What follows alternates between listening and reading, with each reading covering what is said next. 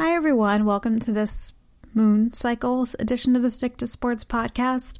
I have not been um, posting regularly because I have a puppy who demands a lot of attention, but I also am working on a book and I finished a couple days ago my the the draft of my section and Evan and I are going to be putting it together really soon.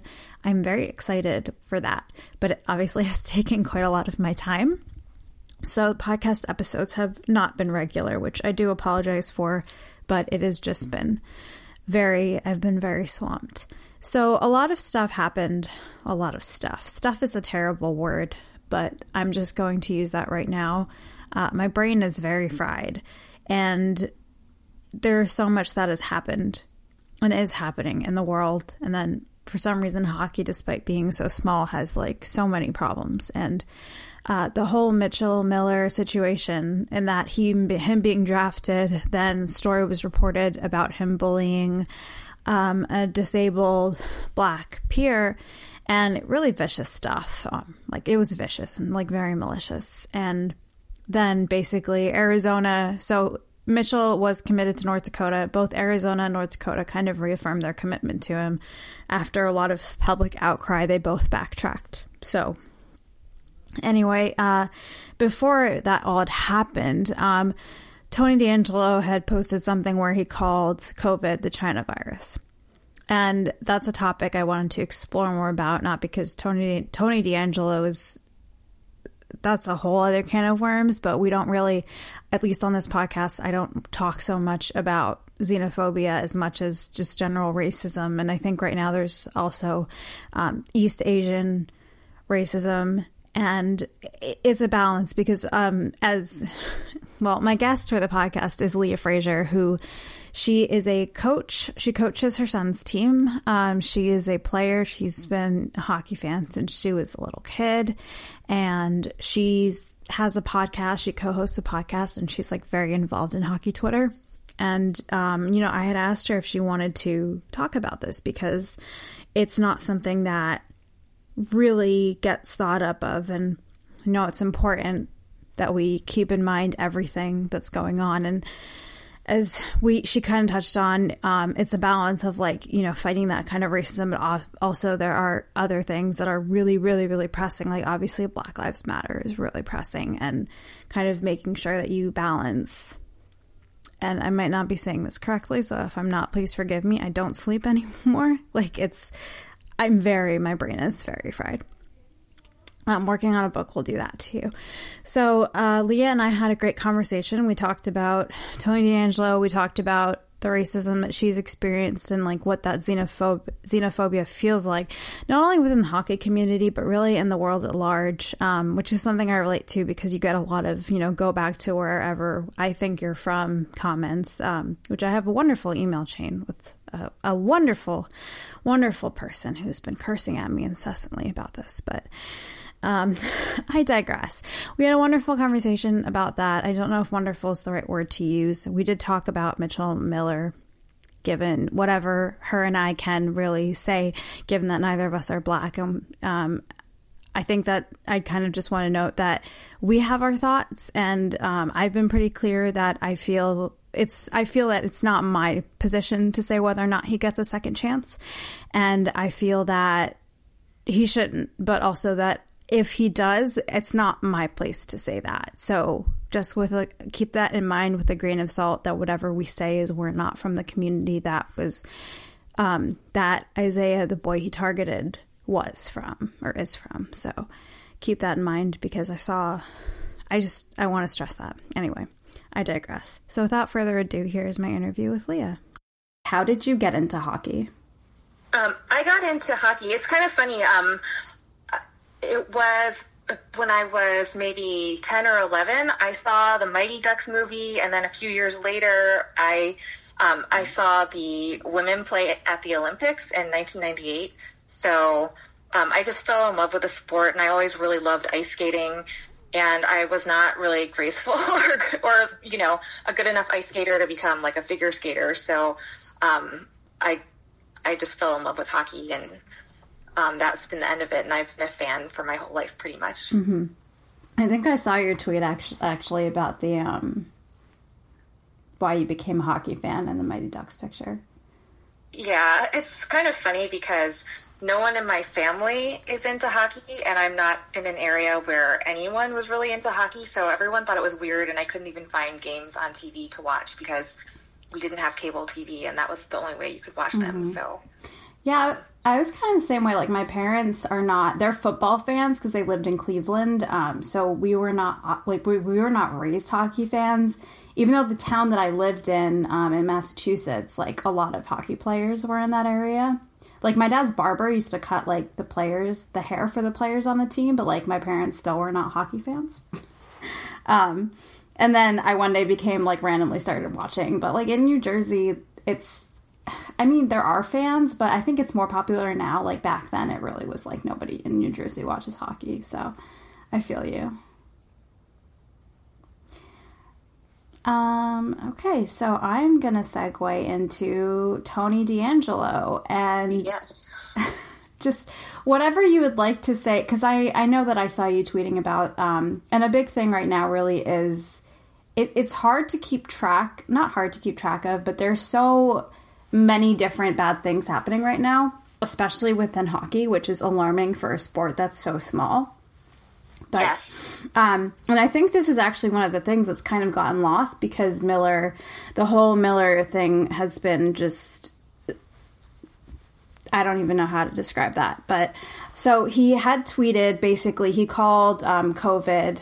I don't even know, he didn't tweet it, he put it on his Instagram story. And basically, he was calling COVID the um, China virus, or he said Joe Biden didn't call it that. I can't quite remember, but I know that it was xenophobic, and I remember that you pointed it out.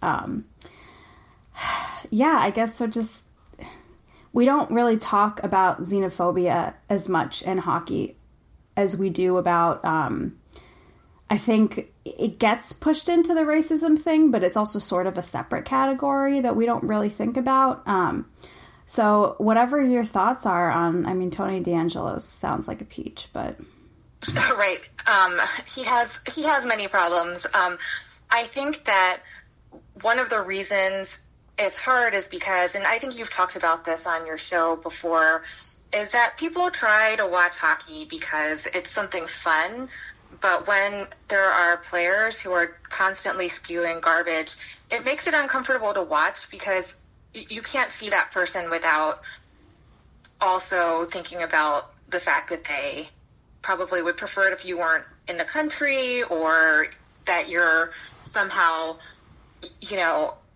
your presence is somehow negative. And so it's hard, I think, as a hockey fan to, to observe things like that. Um, for exactly what he said um, about the, the China virus, this has been something that's been bothering me for a really long time. And I think that's something that really gets lost in all of this is that it's not so much that Donald Trump talks about that the virus originated in China and that people repeat that. It's that people don't have an awareness of the context of why that's uniquely harmful to the Asian community. Mm-hmm. Um, so, for instance, I think I had put out on Twitter the other day that my um, I, my relative, my sister-in-law, um, was in New York, and she was accosted on the street and called um, a dirty disease carrier. And then someone tried to shove her away because they thought she got too close to them. And this was right around, you know, right after the pandemic started, and I think tensions were high, um, especially then because people were concerned about what was going to happen and all the closures and everything like that.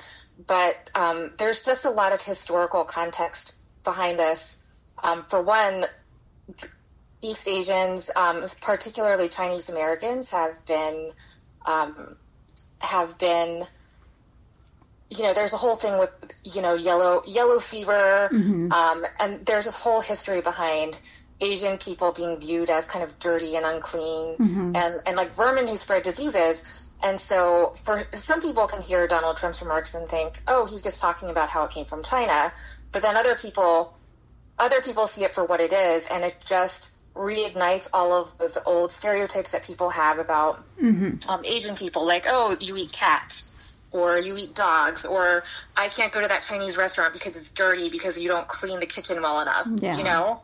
so it plays on all of that, and it's a lot easier. It's it's a lot easier for us to be scapegoated in that way. Mm-hmm.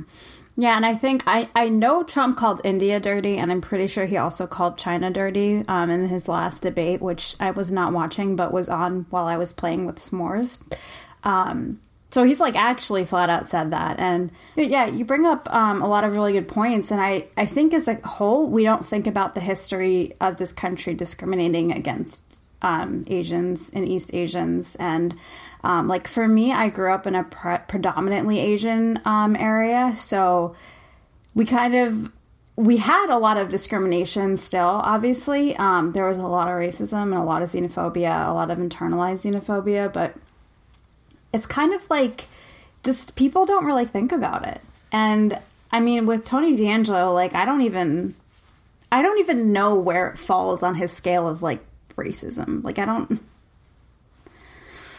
Yeah, it's a multi-layered thing because on one hand, I think part of what Donald Trump and Tony DeAngelo, by extension, are doing is they want to have a scapegoat for why things are the way they are in this country and mm-hmm. they don't want to take responsibility yeah. you know for for what's happening so i think part of it is scapegoating mm-hmm. i think that's mm-hmm. one part and that is i think that's particularly dangerous because that results in people being mad at asian people like that's why my sister-in-law yes. got accosted on the street yeah. you know because people want to look for someone to blame for why for why they can't go out to their favorite restaurant or can't you know have their normal life so that's definitely one part of it and then i think the other part is is just playing upon old tropes about asian people and diseases and mm-hmm. Mm-hmm. you know us being weird foreigners yeah and i mean the violence thing i think is really key. I think a lot of people just kind of miss the connection between words and violence. Like I know I remember hearing like back when Trump was elected and probably people still say it now that like oh he's not inciting violence but he is his words are inciting violence. And I think if you're white um, you don't ha- ever have to deal with that. But if you're not you know when he says things like that you know when he makes those connections like you mentioned that's how people react um, because people don't I mean well his followers are racist anyway but people don't want to understand that like yeah, they just they like they don't get that. They don't understand how dangerous words can be and why something like that is so important. For sure, and I think also a lot of people are not necessarily denying that racism exists, but I think there's a camp of people who want to feel better about their political choices and say that the racism came from somewhere else and Donald Trump's not at fault for it. You know, he's he's he's not stoking it. It was it was always there. There were always problems, and I think they they don't want to admit that the things he says and that his supporters are uniquely racist. Like I, I've I've been told to go back to China um, by people wearing Trump hats and like you know MAGA gear because they, they, come. I'm in the D.C. area, and so they're they're there all the time trying to visit the White House. Yeah. And I mean, it happens. It happens a lot. Yeah. And I think people don't re- realize that. Yeah, and it's just all levels of I mean, I don't know how to explain to someone who doesn't understand what it's like when someone's like, go back to whatever country they assume you came from. Um, but it's just like, I don't know. How would you describe what that feels like?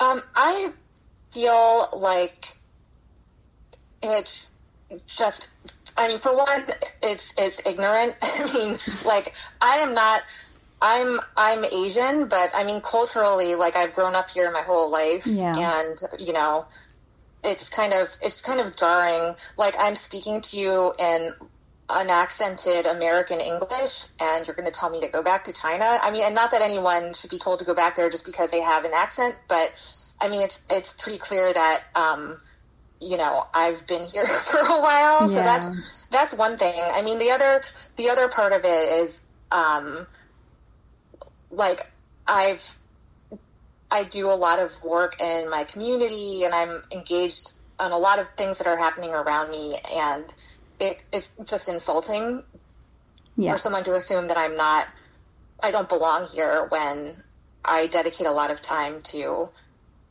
what's happening around me and I have for quite some time. So that's part of it. And I, I also think that the like I, I think a lot about this from the perspective of everything that's been happening with the black community and for me it's kind of been a balance because things are bad for asian people during the pandemic for sure i mean things have been worse but i like i try to strike a balance as to how much attention i devote to it because there are so many more like pressing immediately violent racial issues that are happening all around so part of it for me is just trying to figure out what the right balance is and like where where the biggest fire is. Mm-hmm. so yeah. Yeah, and like kind of balancing defending your community from racism, but also making sure that there's not racism within your community, which is something I have to deal with a lot. It's funny because my dad and I were just talking about this with South Asian men, and I was like, yes, they're all very terrible. I have relatives who are you know, on the Trump train. so, I mean, um, I, my, I have one relative, relative and she was telling, she was talking to her parents and, um, I, I think, I, I don't know what their reasons are for supporting him, but she, um, like her, her big victory was convincing them to just stay home and not vote. so, it, so yeah, we have to work hard, like really hard because there's a lot of, um, there's a lot of racism, especially anti-black race, racism in the Asian community. So we have yeah. to work hard to address that. But um, mm-hmm. yeah, I mean, I think I think also part of everything that's been happening with the pandemic is kind of a wake up call for our communities because uh, people view us as more assimilating to American culture and that they view us as less threatening. Mm-hmm. And so I think a lot of a lot of folks in the Asian community have gotten complacent about that. Yeah. Um, and they feel they feel safe. And this is a reminder that that they're not, and that you're only you're only welcome as long as you're playing along, you're not disrupting things, and uh, there's no need for a scapegoat. Yeah, yeah. I mean, South Asians are absolutely the same way. It's like horrifying how any of them support Trump, and it's like e- even after he called India dirty, they're still like, "Yeah, we're gonna vote for Trump." Like, you're idiots anyway. Um, I don't know if you saw this, but someone emailed me like telling me to go back to my shithole country, and I was like, okay, so you're calling the U.S. a shithole? I mean, I'm not disagreeing with you. Yeah, I always like go back to China. I'm like, I'm not even, I'm not even from China. Like, I know. come on. it's like people. Oh, but the best part is like when they misidentify your ethnicity. So they tell you to go back to a country that you're not, like your parents or your grandparents aren't even yeah. from. It's like go back to Pakistan. It's like my parents aren't even from there. yeah, I'm like I've always wanted to visit China. So if you're gonna if you're gonna pay for my ticket so I can go visit and see see the sights, yeah, yeah I'll go back. But I'm gonna come back to, to America. uh, yeah, it's kind of not funny, but also funny because they are really stupid. Yeah. So going back to sort of Tony DeAngelo, like this has been patterned behavior from him, and the Rangers have not done anything except for really promote his podcast once, which I right. think they then deleted the retweet, but like tried to pretend like it never happened, even though everybody saw that it happened. And yeah. I mean, like at some point, I mean, I, I honestly don't think the Rangers are going to do anything about it. But what would you, what do you think that they need to do to address this? Because I mean, they do have K'Andre Miller coming in as well, and you know, Tony DeAngelo has a history like his podcast literally says like what? The shirt says white. It does. It's W Y T.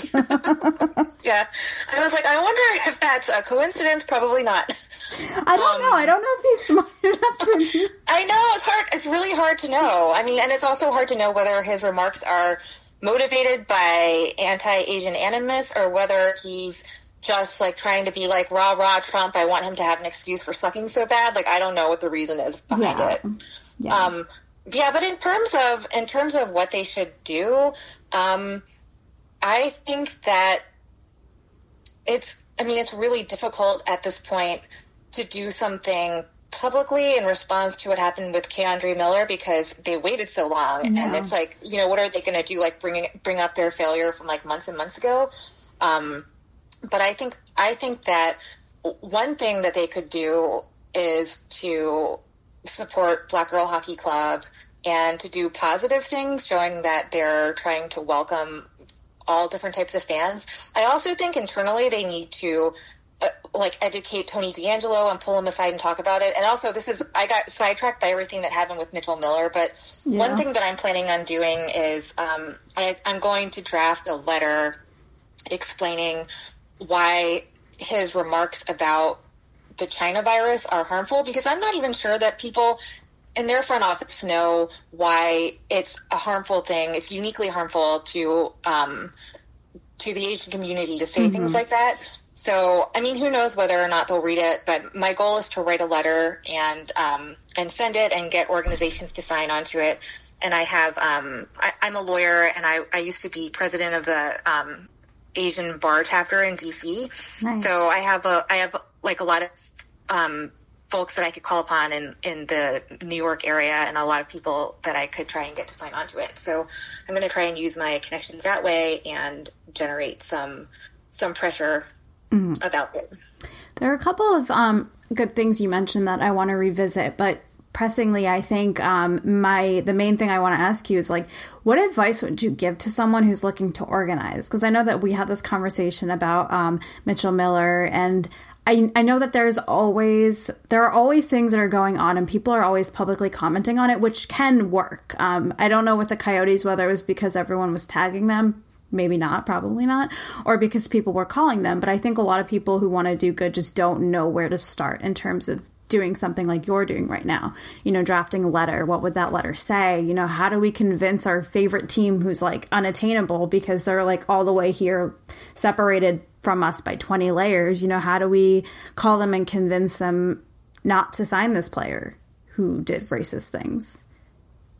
I think part of it is knowing knowing your community and knowing the community that surrounds the the team. So, um, you know, it, it's like a lot of people. A lot of people get into activism and trying to do things because something happens that enrages them and makes them really mad but it's kind of it's kind of hard to go from that to being effective and so like one thing that i've seen in terms of my work is that um, there are like people of color um, you know bipoc folks have been doing this work for a really long time like people are you know there there are any number of organizations that have been around um, in my community um, that focus on these issues. And so it, the, the, the best thing to do if you want to really make a splash is I think to, to figure out who those organizations are so you're not reinventing the wheel and kind of, you know, coming late the party and, you know, figuring out figuring out how you can work with those organizations because a lot of times they have um, they, will have more influence on um, maybe a team, you know, or, or something of that nature than a bunch of angry people on Twitter who decide to write a letter or something like that. So um, I think I think a lot of it is getting getting um, established organizations um, to to care and to be involved and um, and and get their advice on how how they would address the situation because there are so many people who have a lot of experience mm-hmm. Um, addressing all of this. But it's like right now, everything is so awful in so many ways that I feel like we're kind of drinking from a fire hose, and it's a matter of it's a matter of just like triage and getting, you know, getting um, attention on an issue. Yeah.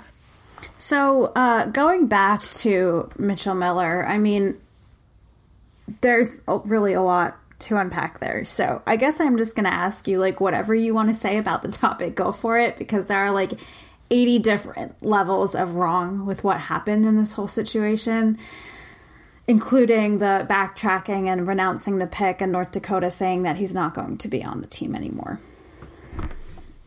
Yeah, I from a personal perspective, this hit really close to home. I mean, and I, am not analogizing my situation to what happened um, to Isaiah, but um, you know, just during my son's soccer game over the weekend, um, a racist remark was made to him, and I I was just kind of struggling to figure out like what to do in the, in that moment, mm-hmm. and um, and I think and, and it kind of brought a lot to the surface in terms of all the anti-Asian stuff because then you could stop and wonder like is this did this happen because of what's happening with the pandemic? Did it happen because it's you know, it's always been there. It, did it happen because of our political climate? I don't know. So I was trying to think about that and then think about what to do and then think about how my son wanted to handle the situation. Um, and, and then it's also, it's also hard to be confident that you're doing the right thing about it. So, um, so I, I, I think I felt particularly raw about, about things like this because, um, it just, it, mm-hmm. it's just something that we have to deal with. So from that framework and that perspective, I was like, the idea of someone like Mitchell Miller being involved in sports like and, and, my my son he plays hockey too and i was like the idea of him having to deal with someone like that is just appalling to me and and so like you know that and that's of course secondary i think to what happened to um, isaiah so that's obviously the most pressing thing that people should be dealing with but just the idea that he could be around people and he could make other other players feel uncomfortable he could make his coaches feel uncomfortable.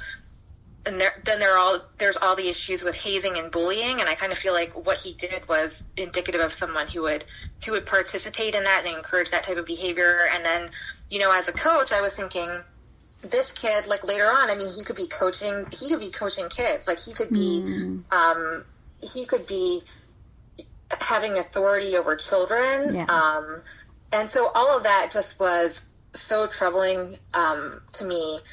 And, and then not and, and then also you have to think about it from the perspective of all the fans of color who are already not feeling the most comfortable having to think about the fact that they might turn on their TV and see him skating around like during during a game or something or um, or just a message that it sends that you can you can pretty much not even apologize. You can be convicted of a of a hate crime, not apologize, and still be accepted in hockey. Mm-hmm. And it just sends such a horrible message. So mm-hmm. it really like that that was why I was so like I think all of that culminating like as a from my perspective as like a parent, um, a coach, um, you know, a person of color, someone who has to worry about her kids. Yeah. It was just it was just like a lot mm-hmm. you know? Mm-hmm. Yeah, and I, I think going back to the fact that what, turning on the TV and seeing that someone who did this can be accepted. I've found so many stories of people, of players who've, you know, either been involved in violence or have been racist or anything like that that have come back and played. Um, there's no precedent to not allow someone like this in the league, to not allow someone like this to play hockey at a professional level. Right. Um, which I've I knew, but now I really know um, from researching the book. Like there was a player who went to jail for sexual assault and is playing pro hockey. Um, so you know, it's like there that needs to stop. That cycle needs to stop at some point. And um, I think that, and, and you kind of touched on this a little bit when you talked about educating Tony DeAngelo. Like there is that balance because then a lot of people throw out um, oh, well, what does he not deserve a second chance? And I think people are really missing the fact that um, you're not supposed to be centering the abuser over the victim. And this is a privilege, not a right. And it's not like a system you go into to reform yourself. If anything, the system makes you worse. Like it's not it's not equipped at all to be some kind of you know anti-racism anti-bullying or anti-ableism um, platform or factory or whatever because it's so it just it's not like that. And how do we kind of like and I, I know for you and i not being black it's sort of not our place to sort of say but um just in general like thinking about it you know thinking about tony DeAngelo, like how do we just like you obviously don't want to leave this person back into society still being a bad person so how do we kind of toe the line between we need to hold them accountable but also we can't just like you know, leave them to their own devices, sort of thing. Yeah, I think it's really hard because, especially with, um, the, I think that one of the biggest barriers is that for Tony DeAngelo, for instance, his response would probably be, you know, I don't have to be politically, I don't have to politically conform to you just to be able to have a place in the league. There's nothing wrong with me having different political views. And I think that we kind of need to try and divorce the whole idea of racism from politics. Like they're not the same yeah. thing. People shouldn't talk about them like they are because I think that really gives people a lot of cover to um, to just say, hey, you know, you're a Republican, I'm a Democrat, Oh, but we can still be, you know. No, like- no, we can't be friends. no, it's a lot deeper than that. Like it's like it's um you know it's it's much deeper that and that than that and there the, you know and the lines can blur a lot but i think that's the biggest um the biggest obstacle um but yeah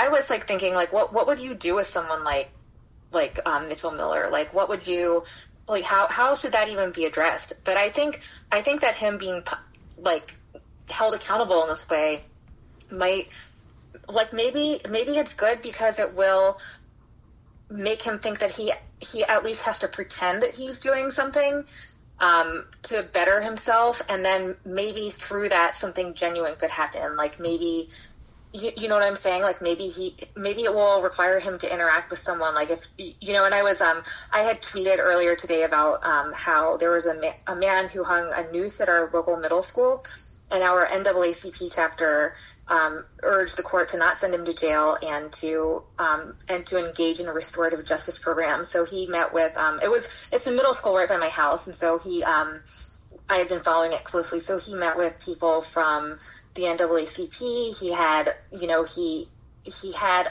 and I don't know exact the exact specifics of it, but I feel like something like that could be helpful. But the issue is whether or not he would be even receptive to doing something like that because Yeah. now there's not a way there's like I don't know what the mechanism to make him do that would be. Yeah. so I, It's it's a really tough question. I'm actually still working on this for the book when it comes to like domestic violence because and sexual assault because I think about that question a lot. Like, you know, is there a chance that violence will escalate if someone gets cut if they're not convicted? But we also it's very it's so complicated and there is a lot that goes into it. Um, but I think that people, I mean, well, I I know because um, John Vanbiesbrouck is working at a high level position at USA Hockey that people just, I mean, anything USA Hockey does from here on out is like, I'm sorry, just no.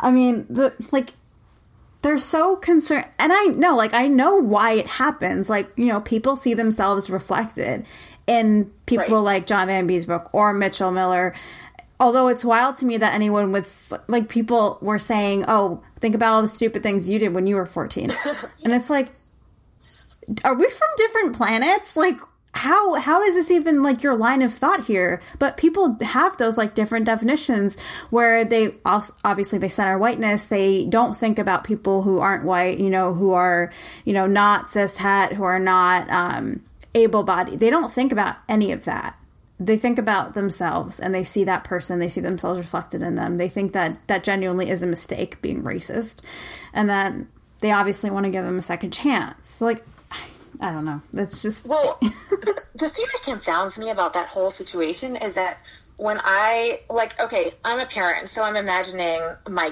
kid, and when when you look at the two kids involved in the situation, like I definitely the, the kid that I saw my kid in was was um the victim, Yeah. you know, and I was worried about my son about something like that happening to my son. And I just really wonder whether these people who say that kids do stupid things, blah, blah, who have kids, like, how would they feel? Like, how would a white person feel if Mitchell Miller did the exact same thing to their kid, never apologized, and then, like, the next thing you know, he's, like, drafted by the NHL? They would be so pissed about it. They Yeah. would be so mad. And I just, the, the lack of, like, it's just, I think it's telling about people when they see, when they see Mitchell Miller and their kids and not, not Isaiah, you know? yeah it is very just- telling I'm like, you are really telling on yourself. it's funny how often people do that yeah. Um, yeah, I but I mean, like things like okay, people will say like if you use a slur, oh, it was a mistake. But I, I truly don't see how anyone anyone could possibly think that giving someone candy dipped in urine, like, in what planet is that a mistake? Yeah, I mean, that was. That was so premeditated. It's like they had to get the candy. They had to go in there. It's like if you think about all the steps that it took to to do that, It's malicious. Yeah there's no it's not it's not something dumb that you did when you were you were younger i mean the the other thing that really like with usa hockey the other thing that really gets me with all of this is that um, I, I had to do safe sport training and we had sections on bullying and i'm like i don't i don't really understand how he was even allowed to be on usa hockey teams like given that they knew his history and what he had done mm. like he was on he was on national teams and I'm, I'm like how like you're telling you're telling coaches like you, they certify all of all of the coaches and, and they're telling us that we have to be vigilant for this type of behavior all the while someone can engage in exactly that type of behavior even worse and then not suffer consequences. It's like such a huge disconnect. Like i, I yep. just i really don't get it. Like even if you take racism out of it like i just i really just don't get it. Like why would you want someone like that around your team? Like that that's just yeah. weird. I think I mean, I I don't know because I, I haven't actually requested copies of the Safe Sport training, but that's on my to do list for the book. Um, but I, you know, like reading through the policies that they have for bullying or whatever, hazing, harassment, it's all like in team. And they don't seem to really care about the effects that people have on other teams like you know even when we talk about the hazing thing like there there's a really big sexual assault component to it but we don't think about the victims outside of the team. And it seems to be something that's not really addressed but going off the character point like hockey loves loves to say that you know we only care about good characters. But i think this this in this whole thing was really telling of what they mean when they say good characters. And I have a whole section about this. We have like all the values that hockey claims it has that are really just twisted into something negative. Um, like respect. You know, they probably say like, right, they say really good things about him, like, oh yeah, he's a great kid, he's really respectful. Well, who? You know? Yeah, and hope maybe he's respectful to people who look like you, but that's the that's the issue is that a lot of times maybe you can't even like even uh, even if you take the abuse incident out of out of it like he's probably going to be nicer to people who look like him who are white males which mostly everyone in hockey is so you just don't have like I mean that's that's a problem with the lack of diversity in like scouting and in hockey in general yeah. is that you really can't like someone could play their entire career and seem like an okay person and, and really not not be like they could be a, a screaming horrible racist off the ice, and you might not know that. You know, their yeah. coach might not know that. No, no one might know it. What I what I learned sort of the hard way is that in hockey you just you never know who thinks you're human or who thinks you're inhuman. Like you just never know because they nine out of ten times they're not going to show you. Um, and it'll come out like you might hear it. You might overhear it. It might come out once or twice. You might see it based on someone's instagram post or whatever but it's like they're so masterful at being like really polite to you while also hating your guts behind your back. Yeah and i, I also think there's a really big disconnect with the whole like racial slur thing. So we you know the, the our rink was where um, the players against hate the incident that sparked that that was our local rink. Mm-hmm. So I think there are a lot of people who are like opposed, of course, to a black player being called the N word during a game. Like a lot of people recognize that's wrong, but then, but then like that's kind of they're like as long as I'm not calling you a racial slur, um, I'm not a racist. Can, yeah, then then I'm I'm okay. I'm not calling anyone the N word, so I'm doing great. And it's so much more than that. You know, yeah. There's so much more than just not calling people names and people don't understand that. Yeah, there was that really great graphic that I will probably never find again that was on Twitter of like the iceberg of racism and it's like the very top, the tip that you see is just like the racial slurs. And then it's all the other stuff that like really makes it up at the bottom that you can't see. Uh, you're 100% correct. People love to use that defense. I I have a question for you that I'm just curious about. So you're very involved in hockey. You're obviously like, you know, you pay attention to the stuff, you call it out, you hold people accountable. I don't have children. I have two nephews. And I want to say that my nephew is mixed race, and I wanted him to play hockey because hockey is very important to me. And I've been wrestling with the fact, obviously, it's really not my decision, but even so, like peripherally, how much do I want him to be involved in that part of my life now? Because I know what the sport is like to people like him. So, how did you kind of make the decision to have your son play hockey? I think part of it is that um, I I'm a coach on his team, and I I really try hard to not be like a helicopter mom and be always like staring at him and like you know what I mean. But I'm there, Yeah. and that makes me feel better um, because I think that since I'm there, people will, will be less likely to engage in improper behavior. Um, so that's one of the things that gives me comfort now. And I, I think the really concerning stuff happens. I mean, although, although I have to say, like, it didn't really matter that much at his game, his soccer game over the weekend. So, you know, I don't, I don't know. Um, but I think part of it is that I'm there and, and it makes me feel a little bit better about that. And um, I, I do worry though, and it's kind of punting things down the line. But I mean, if he ever wanted to play at a high competitive level, um, I would have major concerns about that, just given all the stories about hazing and Yeah. the fact that uh, there's like no adult supervision, or if there is, it's by adults who really d- don't have their interests at heart. So Or who participate or who just ignore it. Yeah, exactly. So, um, but I figure that like most most people don't end up playing at hockey at competitive levels, and I'm really trying to just be like, hey, we're doing this for fun Yeah. because you enjoy it.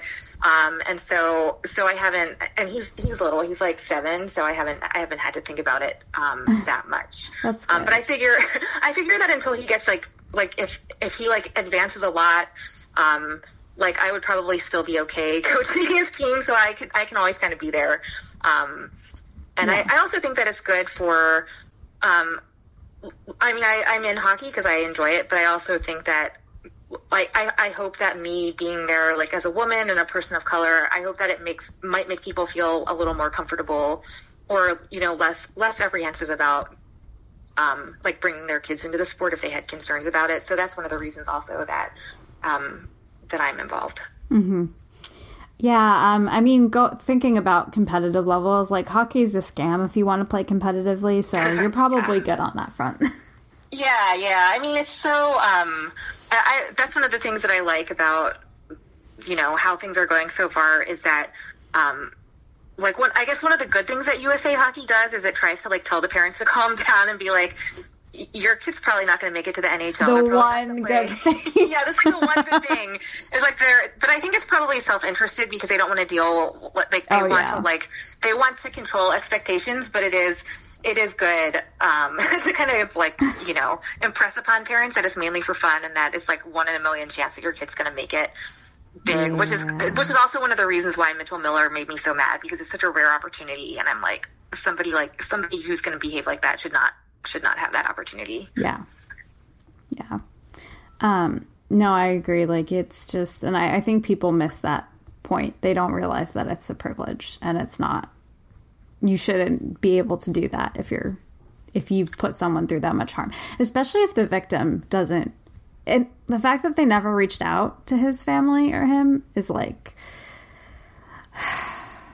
Yeah, I was I was really thinking about like what if you know like what if what if his you know the family didn't have a problem with him playing in the, in the NHL like what do you do then because then there there's that interest and then there's also the interest of you know the interest that other people have in showing that that shouldn't be tolerated so I think I think it's a really complicated question Yeah, it is. Um, kind of the way that I look at it or that I think about it is that if he's there, it shows people that it's okay to act like that. Um, which is how I Yeah. feel about John Vanbiesbrouck being in the position that he's in. Um, but it, it was kind of a similar story. Like, um, Evan and I, I think, are going to include the whole story, but I talked to the reporter who broke it, the John Vanbiesbrouck story, when it happened um, many, many years ago. And it, basically, like, it was, you know, kind of similar, like, no remorse at all um, after it happened. And I, I think, like, even now, they've just been very, obviously, they never really address it. Um, and it just it sends that message like it doesn't surprise me that someone like mitchell miller could play for usa teams when someone like john No. vanbiesbrouck is at the head you know no it's not surprising at all yep I'm trying to think if anything else happened recently. No. It's, it's amazing how much can happen It's- when hockey isn't even being played. I know. Like, wow. It's the worst. yeah. truly the worst. It's like it's like the smallest sport, yet somehow it just never stops being an issue. Oh yeah, there was the whole Elias Pettersson thing being on Barstool. Sorry, I Oh. forgot about that.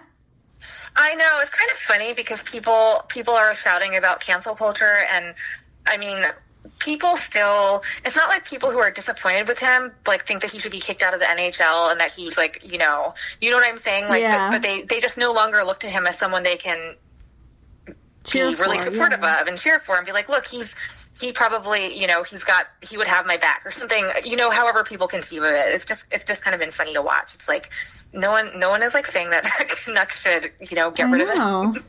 That's really So- funny because it's not like at all like nobody ever said that, and then all of a sudden it's like, well, I don't know. People are just. It's very frustrating to see that because it's not canceling anyone. Although I really wish we could cancel people. That's not how it works. Uh, yeah, I know exactly. It's like would, would that we had that power, but sadly, sadly, no. Um, but it's just holding people accountable. Like it's not canceling anyone, and the fact that people just use it as like a defense mechanism to prevent you from calling someone out for being, you know, behaving in a harmful way is very, very annoying. And I just Yeah. really hate it. Well, it. someone accused me of trying to cancel Bobby Orr today because I because I said something about his like full page Trump oh supporting Oh ad, God. and I'm like, I'm not trying You to cancel Bobby anything. Orr. Like, I know. So yeah, people are just really. It's like anytime you express an opinion that is negative about someone, they feel like you're trying. It's like it's like some. It's like a weird. It's like how people say socialism all the time. Whenever you talk about like anything. Anything involving like a social safety net, they're like, "You're for socialism," and then it's like the end of the discussion. Yeah, they don't understand or want to understand or I mean, or again, like they see themselves in said person, so they're like, "Oh my god, you're going after that person. Well, what if I did something wrong? Like you're gonna." s- Uh, I don't know. It's a whole. Yeah, it's like we're not going to try and like get Bobby Orr like taken out of the Hall of Fame. Like nobody, honestly, like nobody cares that much. Yeah, like, no. like I don't, I don't know. Who Yeah. knows? Or I saw someone like tweet about removing his statue, and I was like, I don't think people care enough about removing his statue because he supports a racist. Like, I mean, Yeah. I don't think that's gonna ha- like. I also don't care if his statue stays up there or not because it was an iconic goal. I mean, Bobby Hull is a different yeah, story entirely. Like, I mean, but you know, in this case, it's like I don't think anyone really cares. Like, we, we don't have the time on our hands to do the shit you think we, you think we're trying to do. Like, yeah, exactly. It's like there are far. It's like the whole world is on fire at this point. So, like you know, sometimes even in the context of hockey. Um, like if I kind of think about that in comparison to what's happening like in the outside world outside of hockey, it's it's kind of like a drop in the bucket. So Yeah, it's like, listen, this person's problematic, but I, I'm just. I mean, also everyone's problematic, so you can't like. I don't know. People just don't like it. They don't like it because they see themselves reflected and they think that you're pointing the finger at them. And also, just it's very, it's very deeply rooted and it's very hard to fix. Yeah, I'm not sure. I'm not sure really what the answer is. Yeah. I don't think anyone is. Yeah, the fun thing about writing this book means that I have absolutely no idea how to fix the problems within hockey. So, um, and nobody Well, else I'm- does either. So, I'm really interested. I'm really interested to read it. Um, thank you. I'm But- very excited. To, well, yeah, we're trying for it not to be depressing, but at the same time, like it's just so hard to fix all the things that are wrong. And there are certain things that you can improve, but you know, at the end of the day, people have to care. And if they don't care about doing the right thing or if they don't care about protecting people or then it's it's not going to matter. Like, you know, I think about North Dakota and I'm like the coach, you know, their coach who sent out that statement that called um, Mitchell Miller's bullying of Isaiah an unfortunate incident. That coach is on their task, the NCHC task force for student athlete well being, Oh. which includes diversity and inclusion. That coach is someone, and in college hockey, they love to tout that coaches are the ones who are going to take your boys and turn them into great men. This is someone who thought of Miller first before he thought of his victim that's going to be coaching these kids. Yeah, I just, I, I'm just really confounded. I mean, not that it would make it any more palatable if you were like, you know, the second coming of Sidney Crosby, but I'm like, he is so far from, and the fact that they're willing, all these organizations are willing to kind of twist themselves into pretzels and make these really bad decisions for like some guy who's like 111th draft pick. Like, I, I really, it, it just kind of shows the magnitude of the problem, I think. Yeah, and it You know? it really shows where their priorities lie and who they're concerned about, and it's. I mean, it, it's not surprising, but it's still like it's just it's very very disheartening. I think. Yeah, I mean, I hopefully, you know, as more people start playing and it becomes more diverse, then maybe that will improve that will improve the situation. But then again, if you know, all of the coaches and people in power continue to be like, you know, backwards white men, then you know, they're that that's not that's not the greatest for retention. So Yeah, so um it's really fun trying to figure out solutions to this mess. So I'm not going to end this on a depressing note. Um, but those were all the questions that I had. I mean, okay, Okay. I, I will say though, like, it has been a relief to like talk to people that I didn't think cared about this stuff who do and who are putting in the work to change it or like who want to. So that has at least been um, or like not not a relief but it's been nice to have that you know so i appreciate that at least um it's nice to know that you're not alone in fighting the craziness and like all of the hate and yeah Yeah, and at least at least in um, in my program, I feel like there's a lot. There's I, I wouldn't say it's very racially diverse, but there are definitely there are definitely more people of color involved, you know, than than you would kind of think about hockey. So I think that's a really that, that- that's like something good to yeah hold on to. I think. yeah well those are all the questions i had unless there's anything else you wanted to talk about Uh, no, I don't think so. all right s'mores is giving me the evil eye because i think i have to feed her now Yeah, I want a s'more now. like a real s'more i just Yeah, got like my i just got my fire pit with all my s'more material in it yeah, those are those are my my weakness. Like I can eat s'mores like nobody's business. They're so good. They are very delicious. Um, so I will let you go. Hopefully, you can get your hands on some s'mores. Thank you. I appreciate it. Well, thank you for joining me. I really enjoyed chatting with you. You too. Thanks. Yeah, of course. Bye. Bye. Thank you again, Talia, for joining me. I really appreciate it and for putting up with my totally fried brain. There was a point where I like couldn't formulate questions and like even I was talking to my friend on the phone the other day and like I couldn't formulate sentences. I am definitely very much on the struggle bus, which I'm sure pretty much everyone is. I think it's just a really stressful time. So um, don't forget to keep fighting racism and you have to I don't know. I'm not going to make any comments about the election because it's just at this point, our fate's already been sealed. And I think that's that could be a whole episode in itself, which is funny because that's actually why I started this podcast um, to really keep tabs on all the horrible things that were happening in politics. But because it was like, anyway, I'm not. I can't. I can't. I don't have the brain power to go into that right now. Um, but take care of yourselves. Um, don't forget to fight racism. And I think Leah brought up, not brought up, um, but she did give some really helpful tips if anyone is looking to organize, especially within hockey. So I hope that is useful information for all of you. The book will be coming out fall 2021. Um, I do not expect to have a full life until around fall 2021. So um, this podcast is probably still going to be kind of choppy, but I'll do my best to get it up um, as frequently as I can, especially when things like this happen. I just, yeah, because Leah and I had planned this like a week in advance, and then the whole thing came, and it was just like, as as it happens in hockey. But thank you all for tuning in and for putting up with my incessant rambling today. Um, I appreciate all the support, uh, questions, comments, concerns. Please let me know. I will do my best to get back to you again. Yes, very just everything is, is pretty all over the place right now. Um, and yeah, I will hopefully speak with you all soon. Um, but yeah, just take care of yourselves and I guess, you know, pray for the best.